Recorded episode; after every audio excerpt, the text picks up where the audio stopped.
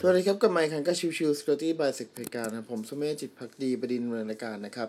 เอพิโซดนี้เป็นส่วนของวันอาทิตย์ก็คือเรื่องของ Security News นะครับในช่วงสัปดาห์ที่ผ่านมาอาจจะมีข่าวไม่ได้เยอะมากนะครับเป็นข่าวเรื่องของกับอัปเดตซะเป็นส่วนใหญ่นะครับข่าวแรกนะครับก็เป็นเรื่องของทางยูเครนนะครับรัฐบาลยูเครนนะครับถูกโจมตีในลักษณะของตัวที่เป็นISO file attack นะครับซึ่งก็เป็นลักษณะของ phishing นั่นแหละนะครับโดยโจมตีไปที่ตัวของWindows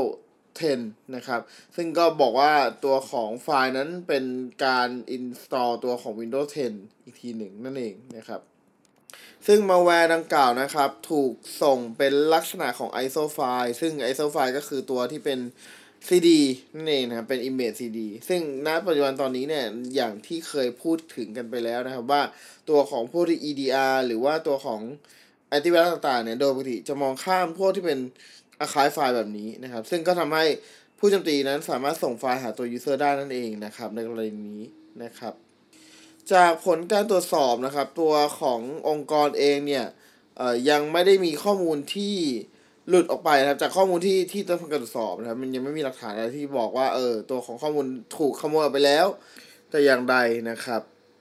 ข่าวในช่วงที่2นะครับก็จะเป็นเรื่องของการอัปเดตกันบ้างนะครับอย่างที่บอกไปแล้วก่อนหน้านี้นะครับในช่วงวันพฤหัสที่ผ่านมาก็จะเป็นเรื่องของการอัปเดตตัวของ Microsoft Product ต่างๆนะครับซึ่งก็คือเรื่องของ Patch Tuesday ประจำเดือนธันวาคม2022ก็ออกมาเรียบร้อยแล้วนะครับหากใครสนใจอยากได้รายละเอียดก็ลองไปฟังดูนะครับของตัววันพฤหัสนะครับตัวต่อมาคือเรื่องของตัว VMware ครับมีการปล่อยอัปเดตนะครับซึ่งจะกระทบในตัวของ ESXi Workstation Fusion Cloud Foundation นะครับโดยจะเป็นลักษณะของการโจมตี Command Injection นะครับซึ่งตัวของ VMware ESXi นั้นมีการอัปเดตตัวของแพทแก้ไขแล้วนะครับโดยจะได้รับ CVE เป็น CVE-2023-1705 นะครับมี CVE score เวอร์ชัน3เนี่ยอยู่ที่ 9.3 คะแนนเดียวซึ่งสูงมากนะครับตัวของผลกระทบที่เกิดขึ้นนะครับจะเกิดในตัวของ ESXi เวอร์ชัน8นะครับแล้วก็เวอร์ชัน7 Fusion เวอร์ชัน12เวอร์ชันWorkstation เวอร์ชัน16Cloud Foundation เวอร์ชัน4และ3นะครับซึ่งตัวของ ESXi เวอร์ชัน8เนี่ยฟิกในตัวของเวอร์ชัน 8.0A-20842819 ส่วนของ ESXi เวอร์ชัน7เนี่ยมีการแก้ไขในเวอร์ชัน 7.0U3I20842708 แล้วก็ Fusion นะครับ12จะแก้ไขใน 12.25 Workstation จะแก้ไขใน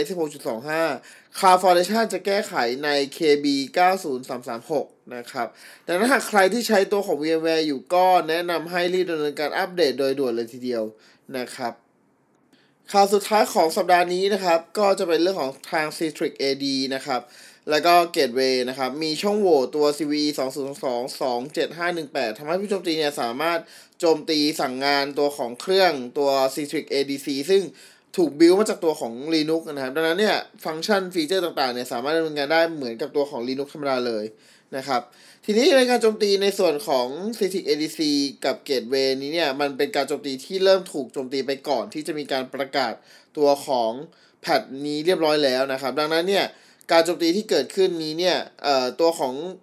ผู้ที่ใช้บริการอยู่ควรจะรีบไปทำการตรวจสอบว่ามีไฟล์อะไรที่น่าสนใจหรือมีอะไรที่เป็นmalicious fileถูกทิ้งค้างไว้ภายในเครื่องหรือไม่นะครับซึ่งถ้าเรามองเนาะ Citrix ADC กับตัวของ Citrix Gateway เนี่ยมันก็เป็นตัวของแมชชีนตัวหนึ่งเท่านั้นนั่นเองนะครับทั้งนี้ทั้งนั้นนะครับตัวของ Citrix ที่จะได้รับผลกระทบจากช่องโหว่นี้เนี่ยจะต้องเป็นตัวของ Citrix ที่ enable ตัวฟีเจอร์ SAML SP กับ IDP configuration เท่านั้นนะครับดังนั้นเนี่ยหากใครที่ไม่ได้มีการ configuration ให้ตัวของ Citrix ADC กับตัวของ Citrix Gateway เนี่ยเป็นการ authentication แบบ SAML SP หรือ IDPมาก่อนเนี่ยก็จะไม่ได้รับผลกระทบแต่อย่างใดนะครับตัวของเวอร์ชันที่ได้รับผลกระทบนะครับจะเป็น Citrix ADC และก็ Citrix Gateway นะเวอร์ชันตั้งแต่ก่อน 13.0 นะครับซึ่งมีการแก้ไขไปแล้วในตัวของเวอร์ชัน 13.0-58.32 แล้วก็เวอร์ชัน 12.1 นะครับมีการแก้ไขตัวของแพทนะครับในเวอร์ชัน 12.1-65.25 และตัวของ Windows ADC 12.1 FIPS นะครับจะมีการแก้ไขในเวอร์ชัน 12.1-55.291 แล้วก็ตัวของ 12.1 NDCPP จะมีการแก้ไขในเวอร์ชัน 12.1-55.291 นั่นเองนะครับดังนั้นหากใครที่ใช้ Citrix อยู่นะครับก็มีความไม่ได้หลายๆอย่างที่จะป้องกันได้ก่อนเบื้องต้นก็คือเรื่องของ Disable การ Authentication แบบ SML ก่อนหรืออีกแบบหนึ่งคือการพยายามสโคปการเข้าถึงให้เหลือเฉพาะในจุดหรือตัวของ IP ที่ต้องการเท่านั้นนะครับโอเคก็ประมาณนี้นะครับสำหรับเอพิโซดในตัวของวันศุกร์ขออภัยวันอาทิตย์นะครับในช่วงใกล้จะปีใหม่แบบนี้นะครับ